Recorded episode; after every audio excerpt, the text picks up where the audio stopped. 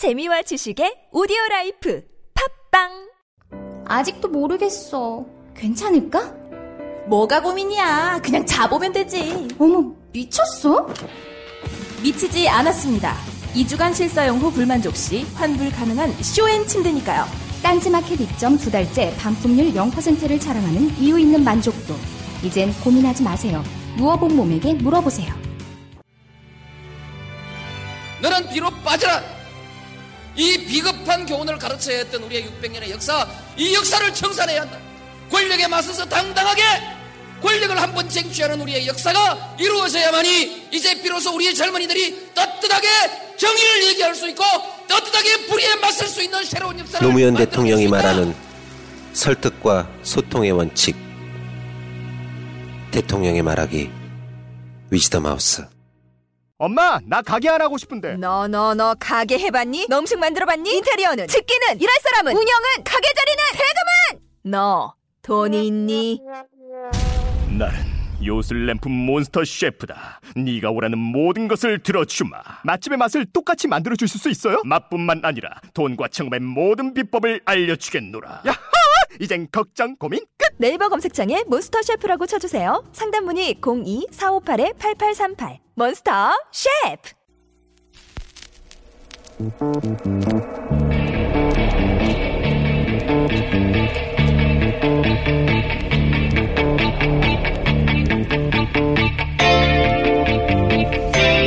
안녕하세요. 김호준입니다. 트럼프가 당선됐습니다. 트럼프는 우리나라 방위비 분담금을 올리겠다고 했었습니다. 전시 작전권 환수를 2020년까지 밀어버린 현 정권. 이 사태는 어떻게 할 건지. 또 트럼프는 북한 김정은을 직접 만나겠다고 했습니다. 개성공단까지 폐쇄해서 모든 대북 창구를 닫아버린 지금 한반도 운명을 남의 손에 맡기고 구경만 하게 된 이 책임은 누가 지나요? 중국 통한 북한 견제 구도를 사드 배치로 무너뜨린 책임은 또 어떻게 합니까? 게다가 중국 러시아와의 갈등을 감수하면서까지 사드 배치를 물어 밀어붙였는데 정작 트럼프는 MD 미사일 방어 체계 자체를 필요 없다고 합니다. 이건 어쩌죠? 내치는 총리, 외치는 대통령 이야기 하고 있는데 박근혜 대통령이 이런 트럼프를 상대로 우리 국격을 국익을 지켜내는 것이 과연 가능하겠는가? 과연 가능하겠는가? 김호준의 의문이었습니다.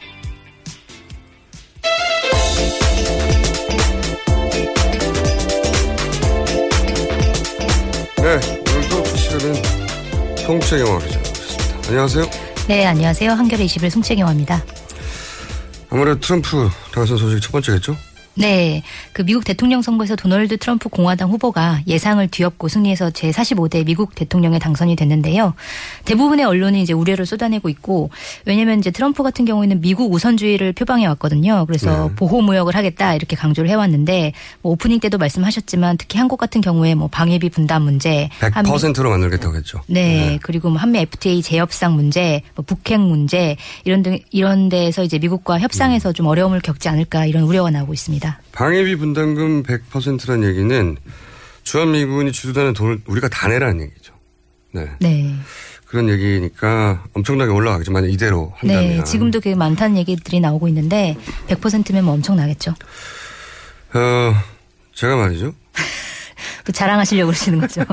제가, 어, 트럼프가 주류 지식인층에 당하면 당할수록 네. 자신이 당하는 것처럼 느끼는 백인 저소득 저학력층이 트럼프의 감정이입을 하고 동일시 하게 돼서 결집하고 역전해 당선될 것이다. 이 이야기를 제가 한 달 전에 무려 한 달 전에. 무려 한 달 전에 예언했습니다. 예전 인터넷에 지금 남아 있으니 증거가 있어요. 아, 스스로 이렇게 제가 잘 맞출 수 있을까. 국내 는 물론 미국 주류 언론도 네. 그런 얘기를 한 주류 언론이 없죠. 근데 이제 사실은 이게 민주당 공화당의 전통 대결 구도로 바라보면 이해할 수가 없어요. 트럼프 현상을. 실제 공화당의 소속 그 유력 정치인들 중에 네. 트럼프가 아니라 힐러리를 어, 지지 선언한 사람도 많잖아요. 네, 그랬죠. 예, 주주 언론도 주류 언론 대부분이 트럼프는 안 된다고 했었고. 그래, 그런데 그게 사실은 이렇게 미국을 그동안 움직여왔던 지배 계급에 당해왔다고 생각하는 사실 하층민들의 네. 입장에서는 그게 넘어가는 소식이 아 대세가 흘러리로 가는구나가 아니라 아 똑같다 저것들은 이런 감정을 불러일으키고 결국은 그것이 결집을 만들어내고 역전을 만들어낼 것이다라고 한 저의 예언이 이렇게 맞았군요. 이야기는 근데 저희가 3부에서 전문가 모시고 제가 전문가를 혼내주는 것으로 얘기 나누도록 하고 이게 미국 미국의 선거만이 아니라 이제 트럼프가 우리나라를 유난히 많이 온 거였어요. 네. 네. 그랬었죠. 예, 김정은에 대해서도 얘기를 했었고. 그건 국내 뉴스하고도 직접 직결되는 거라 앞으로 분석이 많이 나와야 할 것 같습니다. 자, 다음 뉴스가 뭡니까? 네.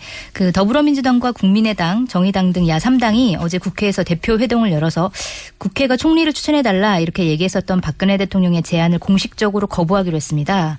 그래서 오늘 토요 그러니까 오는 토요일에 서울 시청광장에서 이제 민중 총궐기 총궐기 대회가 열리는데 여기에 적극적으로 참여하겠다 이렇게 뜻을 모았습니다.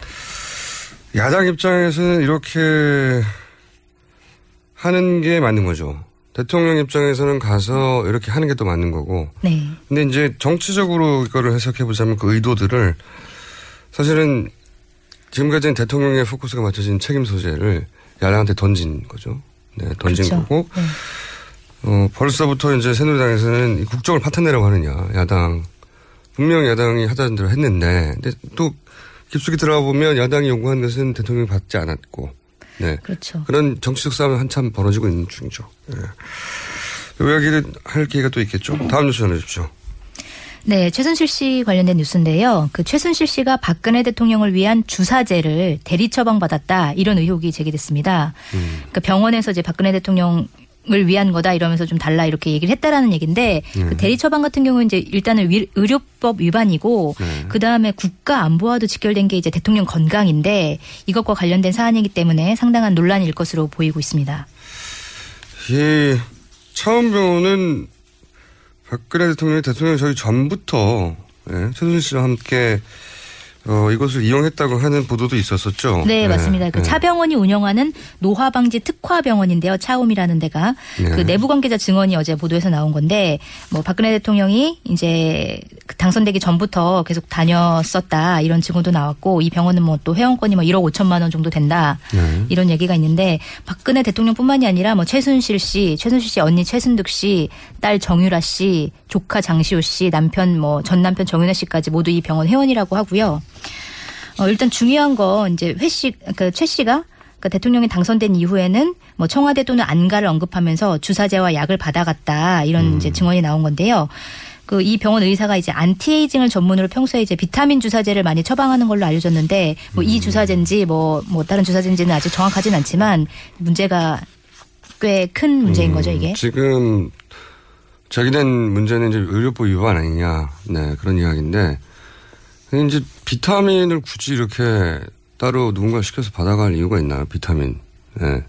그러니까 이제 일 어, 후속 보도가 아직 없어서 잘 모르겠는데 비타민만으로 굳이 그랬을까 하는 의구심이 드는 건 있습니다. 네. 네, 그게 뭐 어떤 내용의 주사제였는지 네. 그거는 추후 보도가 나올 수도 있겠죠. 네, 있겠죠. 근데 사실 이 차원병원은 기자들 사이에서는 네.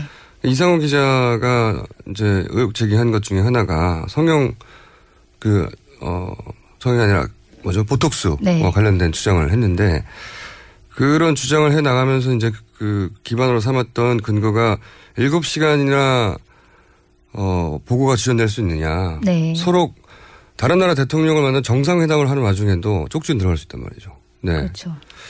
그 근거 하나 하고 그렇다 그렇다면 누구랑 있었느냐? 누구랑 있었길래 7시간 동안 7시간 동안 청와대로부터 제대로 보고를 못 받은 거는 확실한 것 같아요. 왜냐하면 7시간 만에 그 등장해서 했던 첫 마디가 구명조끼를 입고 있었던데 네, 그렇죠. 굉장히 네. 뒤늦은 얘기를 근데 했었죠. 7시간 내내 모든 언론사들이 어, 갇혀 있다는 보도를 했었기 때문에 그 보도를 못 받다는 얘기가 되니까 네. 7시간 동안 그러면 청와대 에 있었냐? 밖에 있었냐? 누, 그렇다면 누구랑 있었길래 도대체 중간에 들어가서 보고할 수가 없었느냐. 네. 그리고 무엇을 하고 있었느냐. 뭐 이런 정도의 의혹 포인트를 가지고 혹시 기상호 기자의 가설이죠, 그거는. 네, 주장인데.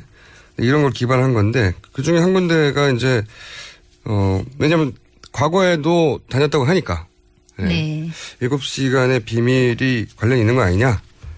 어, 그런 맥락에서 청와대 바깥에 있었던 건 아닐까. 네. 또는 지금까지 와 보면 최순실 씨와 있어서 확률이 높지 않을까. 왜냐하면 비서실장이 전혀 개입을 못할 정도였으니까요. 그 관계에. 네, 아직까지는 그때 7시간과 이 병원과의 관계가 확실히 드러난 건 아니지만 네. 그렇게 추측해 볼 만한 충분한 의심스러운 정황이라고 볼 수 있겠죠. 그렇죠. 그래서 이런 네. 이야기들은 있었습니다, 과거에. 근데 이제 그, 그 관련한 보도가 아니라 거기서 비타민 주사제를 평소에 많이 처방한 것으로 알려진 이 병원에서 어, 어떤 주사제를 대리 의혹. 이게 처음 제기된 거죠. 네. 그리고 이것과 관련해서 또 차병원이 정부 특혜를 많이 받았다 이런 의혹도 나왔는데요. 차병원 연구소에서 박근혜 대통령이 뭐 업무 보고를 받았고 그다음에 뭐 이란이랑 중국 순방을 갔는데 차병원이 경제 사절단으로 같이 갔고 또 보건복지부 같은 경우에는 차병원을 연구 중심 병원으로 선정해서 8년간 국고 예산을 192억 원을 지원하기로 했다. 이런 의혹도 같이 나왔습니다. 병원에서는 인정하지 않겠죠, 당연히.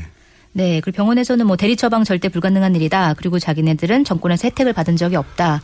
이렇게 부인을 하고 있습니다. 근데 지금 정권에서는 절대 아니다는 게 맞는 걸로 드러나는 게 너무 많아요. 그렇죠. 예. 여하간 이제 특혜 의혹에 관해서는 너무 많은 특혜들이 뉴스로 터져 나와서 네. 예전과 비교하면 1년에 한 3개 정도 나올 게 지금 하루에 3개 정도 나오기 때문에. 네, 맞습니다. 예. 하여튼 특혜보다 더 포커스는 어떤 약을 처방했느냐. 어, 이게 되겠고, 어, 과연 일검시간과 관련이 있느냐. 뭐 이게 후속 보도가 있겠죠, 아마도 언론들에. 네. 자, 다음 뉴스 좀 해주십시오. 네, 어제 뭐 최태민 씨의 의붓아들인 조순재 씨의 육성 파일이 공개가 됐었는데 오늘도 또 다른 내용이 공개가 됐습니다. TV조선이죠. 네. 예, 그- TV조선은 뭐랄까요. 원래 이제 보수 정권과 네. 사실은 어, 대우를 잘 형성해 가는 조중동이라고. 우리가 알고 있었는데 네. 적어도 TV조선은 지금 정국에서는 박근혜 대통령과의 대립각을 국내 존재하는 모든 언론 중에 가장 선명하게 세우는 매체입니다. 네. 그게 아마 과거 우병우 건을 문제 처음 제기한 조선일보 과거 관련이 있지 않을까. 네. 예, 이대로 물러서면 조선일보도 이제 위기감을 느끼는 거죠. 물러설 수는 없다는. 그래서 재밌는 것이 종편이 단일대우, 단일대우 형성이 안 돼요. 네. 종편의 메시지가 단일대우로 나오지 않고 TV조선이 TV조선은 그 대부분 박근혜 대통령의 개인적인 부분, 개인사 네. 이런 부분에 초점을 맞춰가지고 사실 보도가 나오고 있는데요. 보도가 대단히 선정적이고 네. 야 여기까지 갈 수 있구나라는 정도의 보도가 나오고 있습니다. 네, 어제 보도도 사실 좀 약간 수위가 높은데요. 그러니까 일단은 뭐 최태민 씨가 1975년에 박근혜 대통령을 처음 만났을 때부터 어, 당신은 장차 여성 대통령, 아시아 지도자가 될 것이다 이렇게 끊임없이 주입을 시켰다 이런 음. 내용의 증언이 있었던 거고요. 이건 뭐 그럴 수 있죠. 본인이 그렇게 자질을 봤을 수도 있지 않습니까? 네. 그런데 그래서 뭐 실제로 박근혜 대통령이 1998년도에 정계 입문을 할 때 최태민 씨의 영향이 컸고 또 최, 최태민 씨의 부인 임선희 씨 그러니까 최순실 씨의 어머니죠. 임선희 씨가 선거 자금을 대기도 했다 이런 얘기가 나왔고 또, 또 개인적인 얘기들이 좀 나왔는데 그 조순재 씨가의 말에 의하면 이제 최태민 씨와 박근혜 대통령이 특히 박 정희 전 대통령 서거 이후에 자주 만났다. 그러면서 이제 최태민 씨의 역삼, 역삼동 집에 박근혜 대통령이 사흘에 한 번꼴로 찾아갔고 두 사람만 보내는 시간도 많았다. 이런 얘기를 전했고요. 또 뭐 워딩 중에는 뭐 둘이 방에 들어갔다 하면 밥은 문간에 갖다 놓으면 어 최태민이 갖고 들어가고 그랬다. 뭐 이런 내용들이 좀 나오기도 했습니다. 예. 저희 요약해서 보도해 드렸는데 TV조선 이것도 훨씬 더 수위가 강하게 보도를 했어요. 네. 네. 아, 돌아갈 다리를 끊, 끊고 보도를 하는구나. 되돌아갈 수 없어요. 지금 이 보도의 수위를 보아서는. 네. 알겠습니다. 다음 뉴스 전해주십시오. 네, 최순실 씨가 영종도 카지노 사업에도 손을 댔었다 이런 증언이 나왔는데요. 나왔군요. 제가 계속 주장했지 않습니까? 카시노를 봐야 된다. 이게 네, 얼마 전에 이제 공장장님께서 외국인 네. 전용 카지노 업체인 그랜드 코리아 레저 GKL을 한번 파봐라 이런 취재 가이드라인을 제시하기도 했었는데 저희 방송을 기자들이 주목해서 듣고 있나요? 제가 네. 그때 얘기했지 봅니다. 않습니까? 이거, 아, 이거 장애인 펜싱 팀에서 나오는 천만 원 네네. 가지고 그거의 이권을 바라보고 이걸 했다는 건 도저히 말이 안 된다고 도저히. 네, 예. 그렇게 얘기를 했었죠. 네, 그래서 카지노 쪽 사업을 뒤져봐야 된다고. 네. 그래서 보도 내용, 세계일보 보도인데요. 보도 내용을 보면 이, 이쪽 관련된 사업을 잘 아는 사람의 인터뷰가 나왔는데 영종도 카지노 사업에서 GKL이 이제 최순실 씨를 과 접촉을 했었다. 이런 증언이 나왔고 그다음에 최 씨가 이제 영종도 외국인 카지노 얘기를 꺼내면서 국가적으로 아주 중요한 문제라서 고심하고 있다 이렇게 얘기를 했었다라는 내용을 전달을 했습니다. 음, 그래서 이제 검찰이 지킬 압수수색까지 들어갔는데 네, 어제 GKL을 압수수색했죠. 어, 이건 이제 막 이제 취재가 시작된 거겠죠. 물꼬가 터진 건데. 네. 제가 또 한번 가이드라인을 주자면. 가장 큰 거는 결국은 돈을 잃거나 딸 때예요. 잃었을 때, 그러니까 돈을 그 갬블링을 하는 사람이 따면 그 돈을 어떻게 가져갈 것인가의 문제가 네. 있고 잃었을 때는 카지노 측에서 어떻게 회수할까의 문제가 있어요. 네. 그죠? 지난번에 이제 땄을 때 얘기를 했는데 잃었을 때도 외국인입니다. 잡을 담보가 없어요, 당장. 그런, 네. 그렇지만 받아내야 합니다. 어떻게 받아내죠? 이럴 어떻게 경우에 이제 지하 세계가 동원되거든요. 업계들이 동원되든가. 그 근데 우리나라 업계들이 그쪽으로 갈 수 없잖아요? 현지 업계들과 또 결탁을 해야 되고. 하는 과정에서, 어, 대단히 큰 이권, 떨어지는 커미션들이 존재한다고 저는 들어왔어요. 제가 했다는 게 아니고요. 네. 그 이권을 최순실 씨의 그동안의 그 뭐랄까 스타일로 보아 보고 넘겨 넘기긴 굉장히 어려웠을 것이다. 라고 저는 합리적인 추론을 하며 그 부분을 집중적으로 파야 된다고 저는 생각합니다. 다음 주 전해 주십시오. 네. 네, 알겠습니다.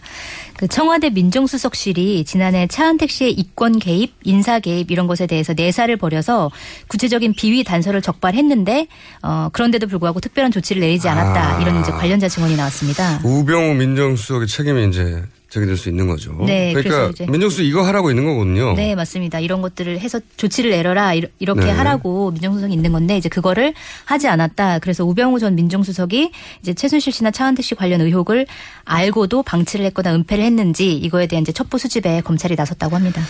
민정수석이 이렇게 내버려 뒀다면 방치라는 단어는 어울릴 수가 없는 겁니다. 절대로. 왜냐하면 민정수석 정도에서만 알 수 있는 정보들이거든요. 네. 이거는 본인이 말을 하지 않으면 다른 데서 나올 수가 없기 때문에 은폐인 거예요. 그 자체가.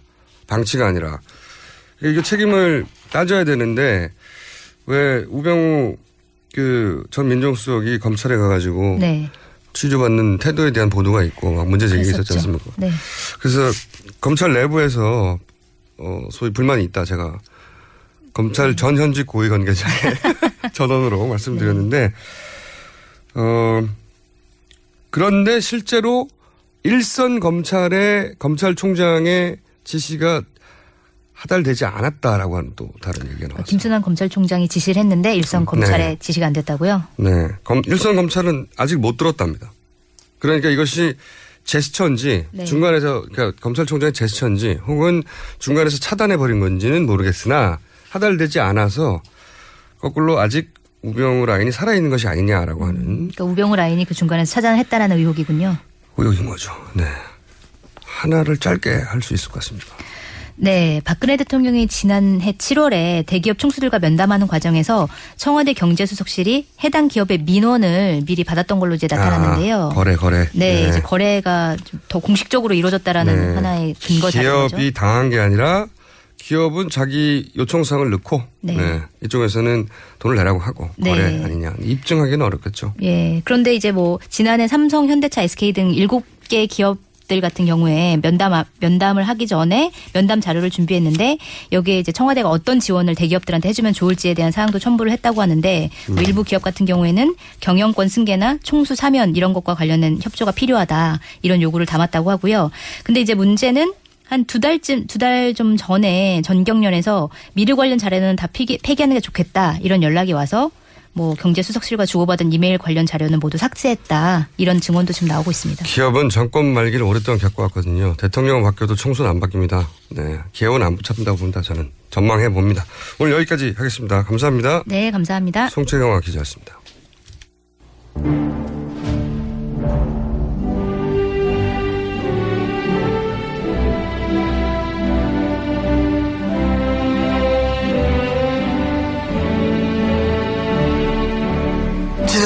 국민 여러분 많이 하십니까? MB입니다.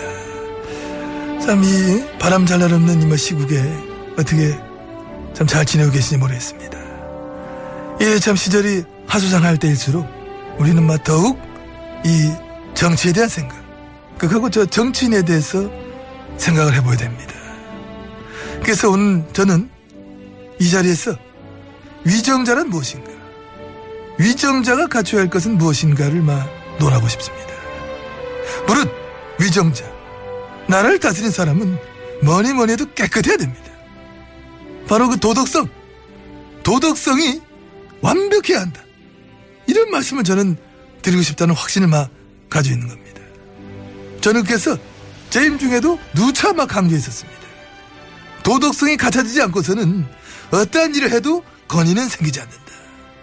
그래서 하늘을 우러러 한 점의 부끄럼도 없는 그런 삶을 살아야 한다. 라고 전했습니다. 요즘처럼 이런 시국에서 더욱 막 빛을 발하는 그런 저의 당부가 아니었나 하는 생각을 막 해보게 됩니다. 감사합니다.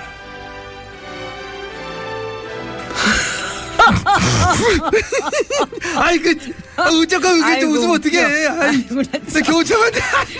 나 이거 하면서 웃겨 죽는 줄 알았는데 아이고 이게 그 웃고 그래. 아이 손발이 망했잖아. 아주 오그라 들어가지고. 아니 아유, 참았네 참. 아 까박까박 가자. 가자 가자. 갑시다.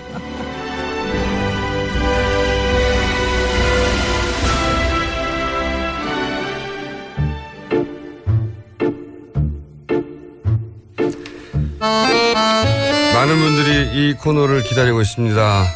네. 언제 또 하냐? 일주일에 두 번 하면 안 되냐? 두 시간 내내 이 코너만 하면 안 되냐? 어, 이 코너는 뭐랄까요? 리얼리티. 이종 격투기. 방송이 끝나고 나면 두 분이 틀림없이 코피를 흘릴. 그러나 아무나 그 코피를 닦아줄 수 없는. 내부자 둘, 새누리당의 김성태 의원, 더불어민주당 안민석 의원 나오셨습니다. 안녕하십니까. 예, 안녕하세요. 박근혜 게이트 조사위원장 안민석 의원입니다. 아니, 안 의원님은 항상 무슨 멘트를 초반에 준비해 오시는 것 같은데 참 임팩트가 없어요, 이게. 어떻게 하면 좋죠? 어제 당으로부터 공식 임명을 받아서요. 네. 이 진실규명은 이제 새로운 국면으로 before after 진행될 겁니다. 참, 국회의원 사선 만에 제대로 된 감투 하나 이제 얻었었네요. 최초로. 그러니까. 최초로. 그동안 저는 저도 안 했는데요. 안 줬지 않습니까? 이번 조사위원장만큼은 네. 제가 기꺼이 수락을 해서 네. 진실을 낱낱이 밝히고 제가 감옥 갈 각오로 파헤칠 겁니다. 안민석 의원님이 위원장이 최초로 사선만에 되신 것은 사선만에 이런 타이틀을 단 것은 여의도에서 처음이죠, 의원님? 김성태 의원님? 어, 저분은 사실상 제가 보기에도 많은 당직을 할 수 있음에도 불구하고 네. 어, 본인이 정치적 균형성과 또 어, 자신의 겸손을 늘 유지하는 사람이에요. 그런데 개파 정치를 안 하다 보니까 당내 권력 투쟁에 관심이 없고요. 당내 권력 좋은 자리 주지도 않고 이게 참 쓸쓸하고 외롭고 고독한 게 무계파 무줄도사라고 저를 칭하고 있는데 아, 박근혜 대통령하고 무슨 철천지 왼수가 된- 됐는지 박근혜 게이트 진상조사위원장은 어, 흔쾌히 맡으셨어요. 근데 하여튼 뭐 우리 안민석 의원님이 어떻게 보면 이 최순실 게이트의 시발점이었으니까 맞습니다. 뭐 마무리도 잘 해주셔야 되겠죠. 국민적 의혹을 해소하는데. 어떻게 이걸 활약은 파헤치다가. 제가 부- 뭐 어떤 일을 또 당하더라도 뭐 정치를 그만두겠다는 그런 각오로 진실 규명을 제가 꼭 열심히 하겠습니다. 이렇게 함께 이야기가 이렇게 비장하게 들리질 않죠. 아니, 저는 참, 저 이야기가 좀 잘 곱씹어 봐야 돼요. 지금 박근혜 대통령이 뭐 마치 공안 정치를 해서 안민석 의원이 이런 방송이나 또 주장에 뭐 문제가 있으면 어떻게 집어넣기라도 합니까? 제가 독일 왜 검찰하고 접촉한 거에 의하면요. 네. 우리 검찰보다 독일 검찰이 더 열심히 하고 있더라고요. 지금 아, 이제 도- 독일 검찰에서 독일어는 안 되시는 걸로 알고 있는데. 우리 그 저하고 그동안 약탈 문화재 찾아온 유럽 쪽의 회원들이 아, 지인이? 예, 그럼요. 아. 거기 변호사도 있고 그러거든요. 네. 지금 상황이 그렇습니다. 독일 검찰에서 세 명의 한국인과 한 명의 독일인 독일인을 기소를 했어요. 아, 그 기소를. 죄명은 네. 죄명이 뭔지 아세요? 자금 세탁 혐의입니다. 오. 독일에서는 자금 자금 세탁을 한 죄는 그 종신형에 처하거든요. 근데 그 3인의 한국인 중에 최순실 씨가 들어. 아, 세 명이 전부 다 이 게이트 관련된 한국 어, 사람들이죠. 이거 최초로 지금 그럼요. 이것이 최순실 씨가 왜 예상을 뛰어넘어서 조기 귀국했을까 열쇠를 푸는 거예요. 아, 독일에 있다가는 체포될 수 있으니까. 본인이 본인에게 이 수사가 제어 들어오니까 여기에 자금 세탁법으로 본인이 걸려들면은 이건 빼도 박도 못하고 평생 독일에서 감옥 생활을 할 수도 있거든요. 그래서 이 수사를 피해서 허둥지둥 왔을 개연성이 대단히 높다. 독일 공항도 아니고 영국 공항을 택한 이유도 아. 거의 주랭랑을 친 거죠.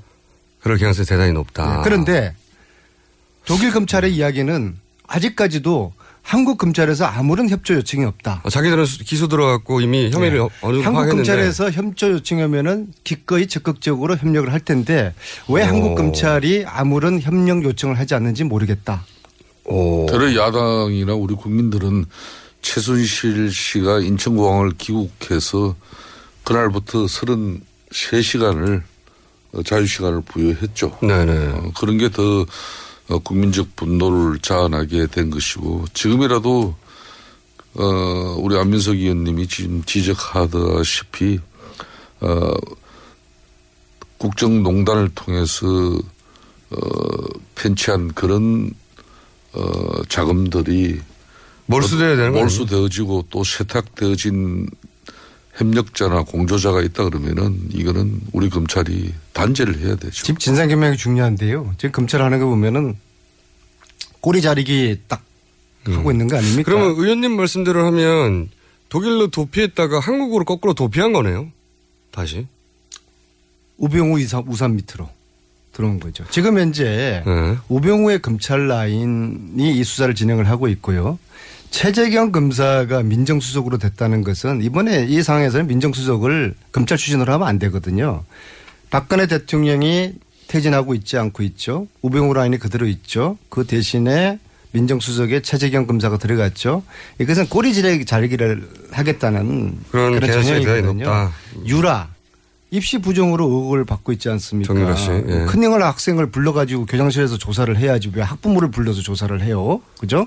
유라를 데리고 와야 되는 것이죠. 그 다음에 제가 이 자리에서 보름 전에 딱 이야기하지 않습니까? 최순실의 아바타가 시오다. 예.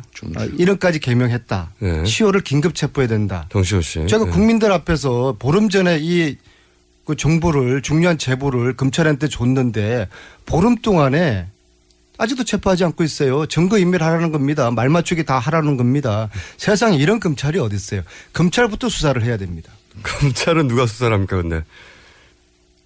대통령이 물러나시고 특정 어, 특별 검사가 네. 짜여져서 지금 조사하고 있는 검사들 모조리 잡아들여서 이 검사들부터 점점 수사를 해야 주장이 가격해지고 있어. 검찰을 모조리 잡아들였어.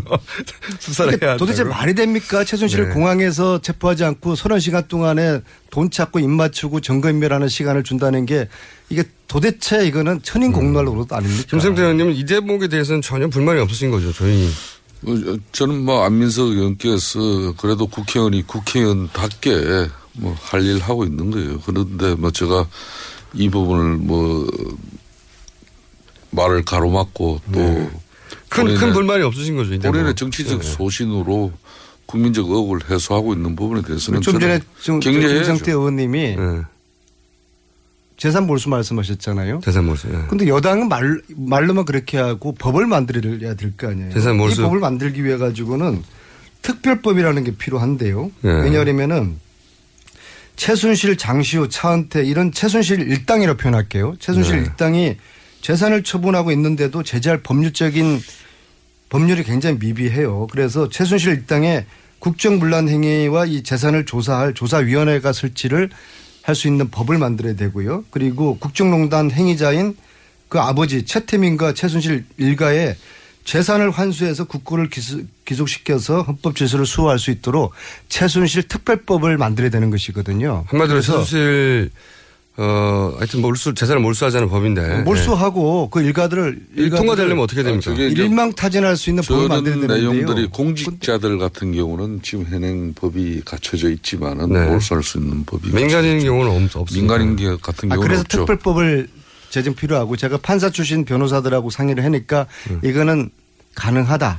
그러면 아, 이제- 특별법을 지금 준비를 하고 있어요. 그래서 아, 오늘 뭐 이게 초안이 완성되면 오늘 잘한다 그러니까 마에 방송을 그냥 독점을 하고 계시네 그냥. 예? 아 그래서 제가 잘한다, 오늘 잘한다 하니까. 오늘 한 시간짜리 한번 해보자고 하지 않았습니까 지난 주에 네. 그래서 갈 때까지 가보자 그랬는데 네, 아무튼 최순실 씨이 최순실 특별법을 빨리 조, 저 제정을 해서 재산 빼돌리는 거 이런 거를 다 지금 막아야 되지 않겠어요? 그래서 제가 법안이 완성되면은 토론회 공청을 할 테니까 네. 김성태 의원님께서는 거기 와서 인사 한 말을 꼭 해주십시오. 사죄 인사 한 말을 해주십시오. 새누리당을 대표해서 하시겠습니까? 그걸 같이 방송 법안에 서명도 하시겠습니까? 같이 방송하는 동료 위원에게 아무리 지금 새누리당이 곤혹스럽고 책임을 또 같이 질 수밖에 없는 그런 마음입니다. 그렇다고 이렇게 방송하면서 맨전에다 대고 그런 정치적 행위를 하는 게 그게 안민석 의원의 인격입니까 그게? 아, 그럼 제가 그러면은 이렇게 말을 바꾸겠습니다. 지금 친박들이 대통령과 함께 버티기를 하고 있지 않습니까? 이정현, 서청원, 최경환 이 세 분은 석고대자는 심정으로 오늘부터 국민들 앞에 일주일 동안 단식하십시오. 이게 또 무슨 주장입니까? 갑자기 단식으로. 뭐 친박들이 이렇게 버티게 해서 되겠어요? 네, 이 대목은 의원님도 하신 예. 말씀 많지 않습니까? 친박들 버티기에 대해서 당내 사정. 지금 국정마비가 점차 현실화되고 있습니다. 어, 마찬가지로 대통령과 새누리당이 이 전국을 수습할 골든타임도 이제 얼마 남지 않았다고 보고 있습니다.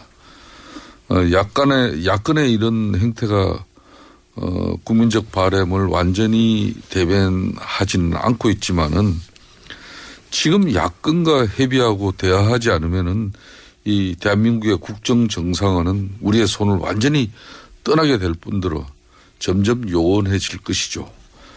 어, 그런 측면에서 야권이 대통령 어, 측근에서 이런 국정농단을 눈 감아주고 또 호가호위한 사람들이 책임을 지라는 부분은 저는 일정 부분 일리가 있다고 봅니다. 그래서 어, 특히 이정현 지도 체제 같은 경우는 박근혜 대통령의 순장조로서 역할이 필요한 사람이 대단히 충성스러운 사람이고 그리고 새누리당 내에 어, 아무리 박근혜 대통령에게 온 국민이 돌팔매질을 하더라도 온몸으로 막아내는 이런 국회의원 몇 사람은 있어야 됩니다.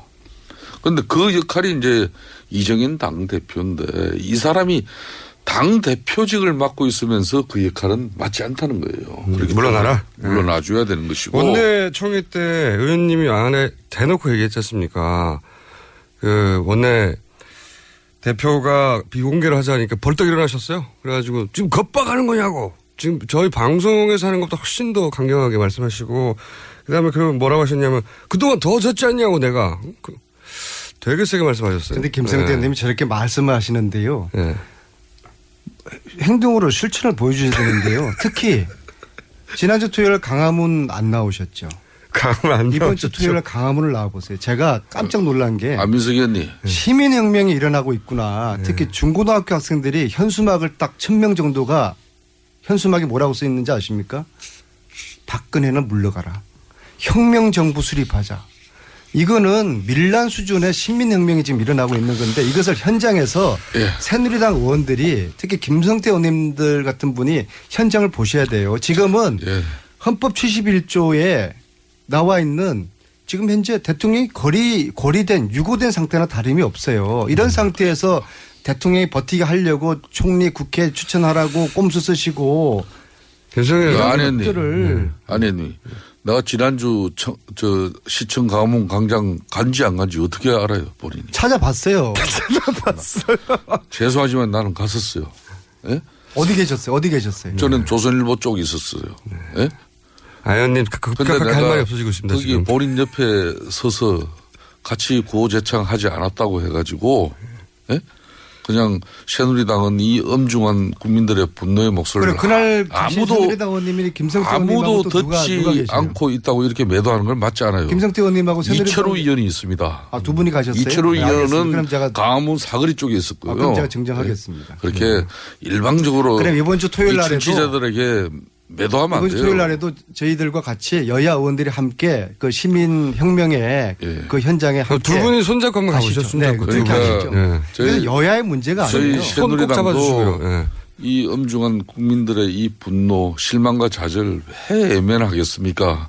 하루빨리 모든 걸 책임지고 또 우리 새누리당도 오늘날 박근혜 대통령이 이렇게 국정농단 또 국기가 문란해지는 이런 사안까지 방치한 부분에 대한 새누리당 책임이 있어요. 그렇기 때문에 이 당 해체하자는 이야기입니다.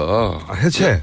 예, 해체. 이런 내부적인 논의까지 이루어지고 있지만은 아직까지 아무것도 할 수 없는 게 아직 당 체제가 아직 여러분들 잘 아시다시피 그런 당을 일신하고 쇄신하고 국민들의 그 마음에 보답할 수 있는 그런 조치를 취할 수 있는 힘을 못 가졌을 거예요. 이 이정현 대표가 안 물러나면 그럼 어떻게 해야 되는 겁니까? 이런 문제 의식이 있는데도 안 물러나면 안 물러날 생각인 것 같은데 결론은 결론은 어떻게 됩니까? 뭐 이렇게 계속 유지한다 그러면은 어 우리 새누리당의 많은 의원들도 이제 떠납니까? 어 국민의 뜻을 존중하는 방향 쪽으로 갈 제가 수. 아이디어 하나, 아이디어 하나 네. 드릴게요. 물러나라고 김성태 의원님이 오늘부터 단식하십시오. 요즘 뭐 여당이 단식 잘하죠. 단식을 주장. 저 죄송하지만 저는 옛날에 노동운동할 때 단식 많이 한 사람이에요. 예. 아, 특히 트럼프가 미국에서 대통령 당선되면서 이 위험한 인물이 미국 대통령이 됨으로써 앞으로 한미 국제관계 변화라든지 미국 보호무역, 미국 미군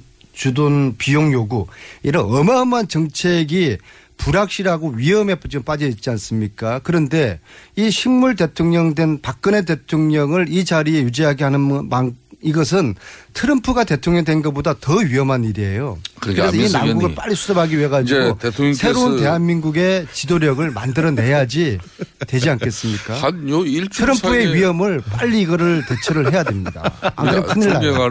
안민석 위원장님이 박근혜 게이트 위원장을 맡고 난 이후에 확연하게 변화된 게 평정심을 잃으셨나 보니까. 이, 이 방송이 아무리 지금 우리 새누리당이 곤혹스러운 처지지만은 그렇다고 해서 안민석 의원이 이 방송을 독점하면 이 청취자들이 또 어떤 생각을 하겠어요? 말씀 잘해주셨어요. 그러니까 좀 기다려보세요 또. 진상조사위원장을 맡으니까 주위에서 하시는 말씀이 평정심을 잃지, 잃으면 안 된, 저, 잃어라. 평정심을 잃어라. 잃고 분노하라. 국민과 함께 분노하라. 분노의 심정으로 아니님. 진상 조사를 하고 있습니다. 분노하시는 거는 좋은데 어, 상대도 존중하고 또 우리 사회의 또 이런 균형성과 또 이 국정 마비의 위험성을 사실상 헤쳐나오고 이걸 수습할 사람은 야당입니다. 이미 대통령. 청와대 권력은 네. 붕괴돼 버렸어요. 자, 그 의원님. 국회 입법 권력이 이 사태를 수습하는 중심이 될 수밖에 없는데 아, 거기에 안민석 의원님이 평정심을. 잃고 그런 행위를 하면 어떻게 되겠습니까? 이 밀란, 이 신민혁명의 와중에서도 국회의원들이 국민들보다 더 똑똑하다는 착각을 해요. 지금 이 길은 국민들이 만드는 길이에요. 여야 정치인들은 국민들이 만든 이 길에 함께 동참할 생각해야지 여전히 국민들을 계도하고 훈시하겠다는 그런 아주 오만한 생각을 가지고 자, 있어요. 잠깐만 요. 대목에서 제가 한 가지 꼭 여쭤보고 싶은 건 안 그러면 제가 끼어들 타이밍이 없을 것 같아서. 의원님이 이대로 계속 이정현 대표 물러나지 않으면 국민들과 뜻을 같이 할 수밖에 없다고 하신 뜻이 뭡니까? 김 의원님 김성태 의원님. 사실상 저희 새누리당은 이번 상황을 가지고 과거의 정치권이 위기 상황이 오면 적당하게 당 간판 내리고 새로운 당명 또. 만들고 뭐 로고 뭐 또 새롭게 네, 뻘겋게 색깔 칠하고 바꾸고 뭐. 뭐 이러면 끝나는 건데 사람 뭐 대표 바꾸고 지금 이 상황은 그 상황이 아니에요. 맞습니다, 맞습니다. 그래서 새누리당은 완전히 지금 해체하고 해체라는 게 어떤 뜻이죠? 어, 지금 새누리당 박근혜 대통령에 의해서 만들어진 당이 새누리당입니다. 네. 이 당은 어떤 경우도 박근혜 대통령의 흔적을 또 유지해서는 저는 안 된다고 봐요. 이 해체라는 게 탈당인 겁니까? 아니면 아닙니다. 새누리당 자체를 갖다 아예 없애버려야 된다는 것이죠. 당을 없애버리면. 그리고 당 간판과. 그러면 전원 무소속이 됩니까? 아니, 이제 해체되고 난 이후에 새로운 이제 보수의 가치가. 아, 그게 비박, 비박계 의원님들의 아니, 좀- 공통된 조금만 계속 의견입니까? 보세요. 예, 조금만. 평정심 찾으시고 조금만 계속 보세요. 제가 이야기 조금만 합시다. 예. 그래서 네, 2분만 이제 드리겠습니다. 2분. 쫙 한번 해보십시오. 어, 저희들은 당을 해체한다는 것은 이제 허벌판에 나 앉아야 된다는 거죠. 네, 구체적으로는 어떻게 하는 겁니까? 그러니까 해체한다는 게. 뭐 그런 구체적인 로드맵을 가지고 당내에서 지금 현재 이런 문제를 제기한다 그러면은 무슨 업무를 가졌다고 또 친박 쪽에서는 그러니까 제가 이해하고 싶은 것은. 해체라는 건 예를 들어 분당입니까? 아니면은 다 탈당해서 무소속이 된 다음에 다시 당을 아, 만드는 겁니까? 잘 이해가 안, 안 되죠. 되시는데 기존 새누리당을 말 그대로 없애버리는 겁니다. 당명을 바꾸는 것과는 어떤 차이가 있습니까? 어, 당명을 바꾸는 것은 그대로 유지된 가운데 네. 구성원들이 그대로 유지된 가운데 뭐 의결을 통해서 네. 당명과 당 대표만 바꾸면 되는 것인데 그런데 차이는 지금, 지금 차이는 쉽게 말해서 새누리당이 어 지금의 흔적을 아예 유지를 안 한 겁니다. 그런 구성원들도 네. 똑같이 그대로 유지되면서 어 뭐 재창당 이건 별로 의미가 없는 구성원도 것이죠. 바꾼다. 그러면 당 누군가 나가든가 들어오든가 해야 되지 않습니까? 그러니까 나갈 사람들을 완전히 나가고 누구 어느 쪽에 나가는 거죠? 들어올 사람들을 새로 들어오고 그런 새로운 비박 쪽이 나갑니까? 친박 새로운? 질서가 재편돼야 된다는 것이죠. 그러니까 어느 쪽이 나가는 거죠? 어, 저는 뭐 살상 이 방송을 하고 있습니다만은 어, 박근혜 대통령과 당을 책임질 수 있는 위치에만 있었다 그러면은 국민들에게 이런 볼상사는 모습 보이는 정당 안 됐을 겁니다. 근데 탈당하셨다는 얘기네요. 뭐 진작에. 뭐 자꾸 그렇게 강요는 하지 마시고. 네, 사실이죠. 뭐, 예. 네. 뭐 언젠가는 정치적 행위가 있을 수밖에 없는 비박계 의원님들은 대통령 하야에 대한 입장은 어떠세요? 안민석 의원님 진행도 하시고 이제. 그게 궁금해서요. 네. 뭐 대통령 하야. 그 지금 더불어민주당부터 당론으로 대통령 하야를 정확하게 어, 주장하세요. 아직 그것도 안 정해졌잖아요. 정의당과 예?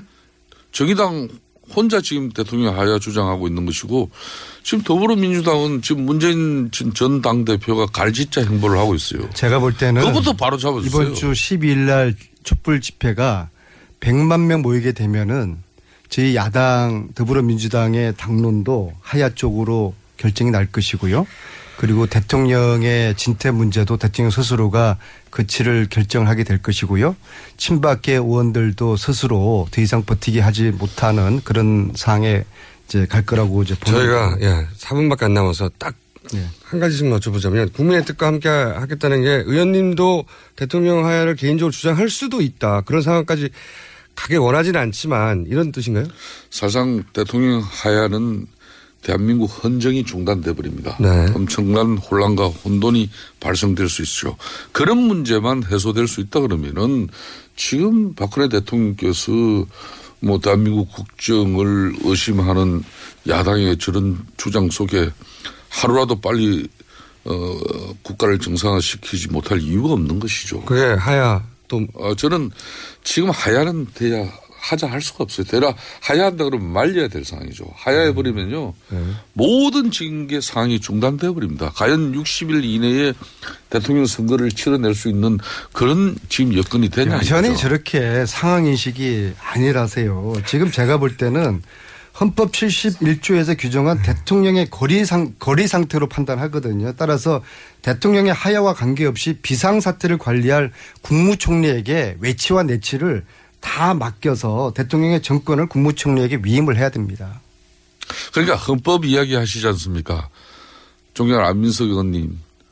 미우나 고나 87년 개정된 이 헌법 체제 하에 지금 대통령제에 의해서 선출된 대통령이에요. 그러니까 지금 야권이 가장 아. 국민들이 지금 대통령을 아니, 인정하고 있지 않는데 자꾸 왜 대통령이라고 그러세요? 그렇지만은- 대통령이 이미 식물 대통령이 된 거예요. 그렇지만은- 얼마나 지금 위험한 국가 비상 사태입니까? 그렇다고 안민석 의원님 헌법을 지금 우리가 부정하고 또 헌법을 무시할 수는 없는 거 아니에요.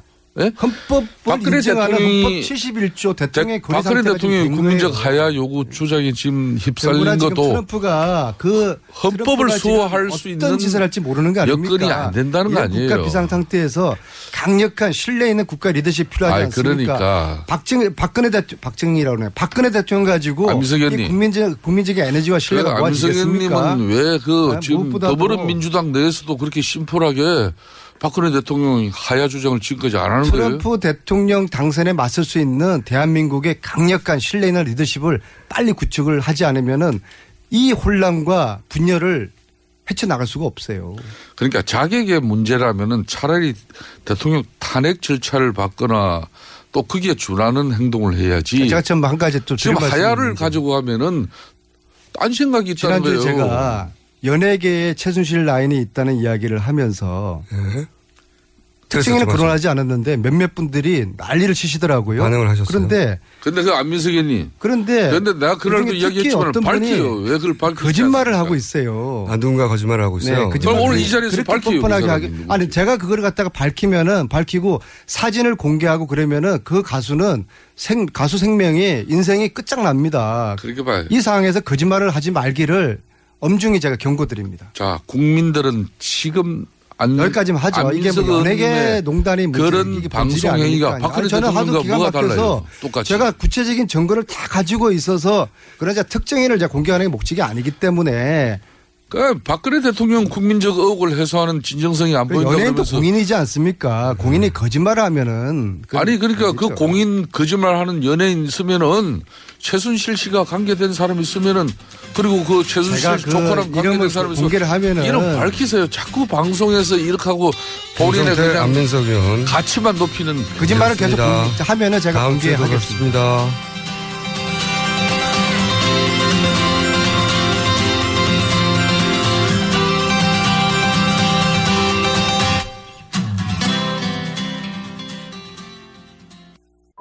어머니 또 감기 드셨어? 사들인 온열 매트가 몸에 잘 안 맞으신가? 네, 거기서 주무시고 아침에 일어나면 몸이 많이 찌뿌둥하시대요. 기력도 없으시고. 결국 전자파 문제가 큰 것 같네. 가만.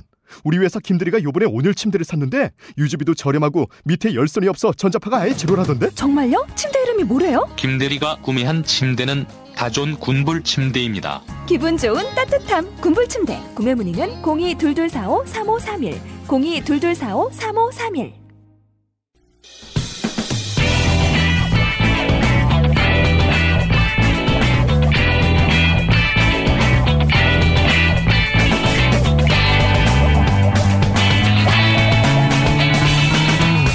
김어준의 뉴스 공장.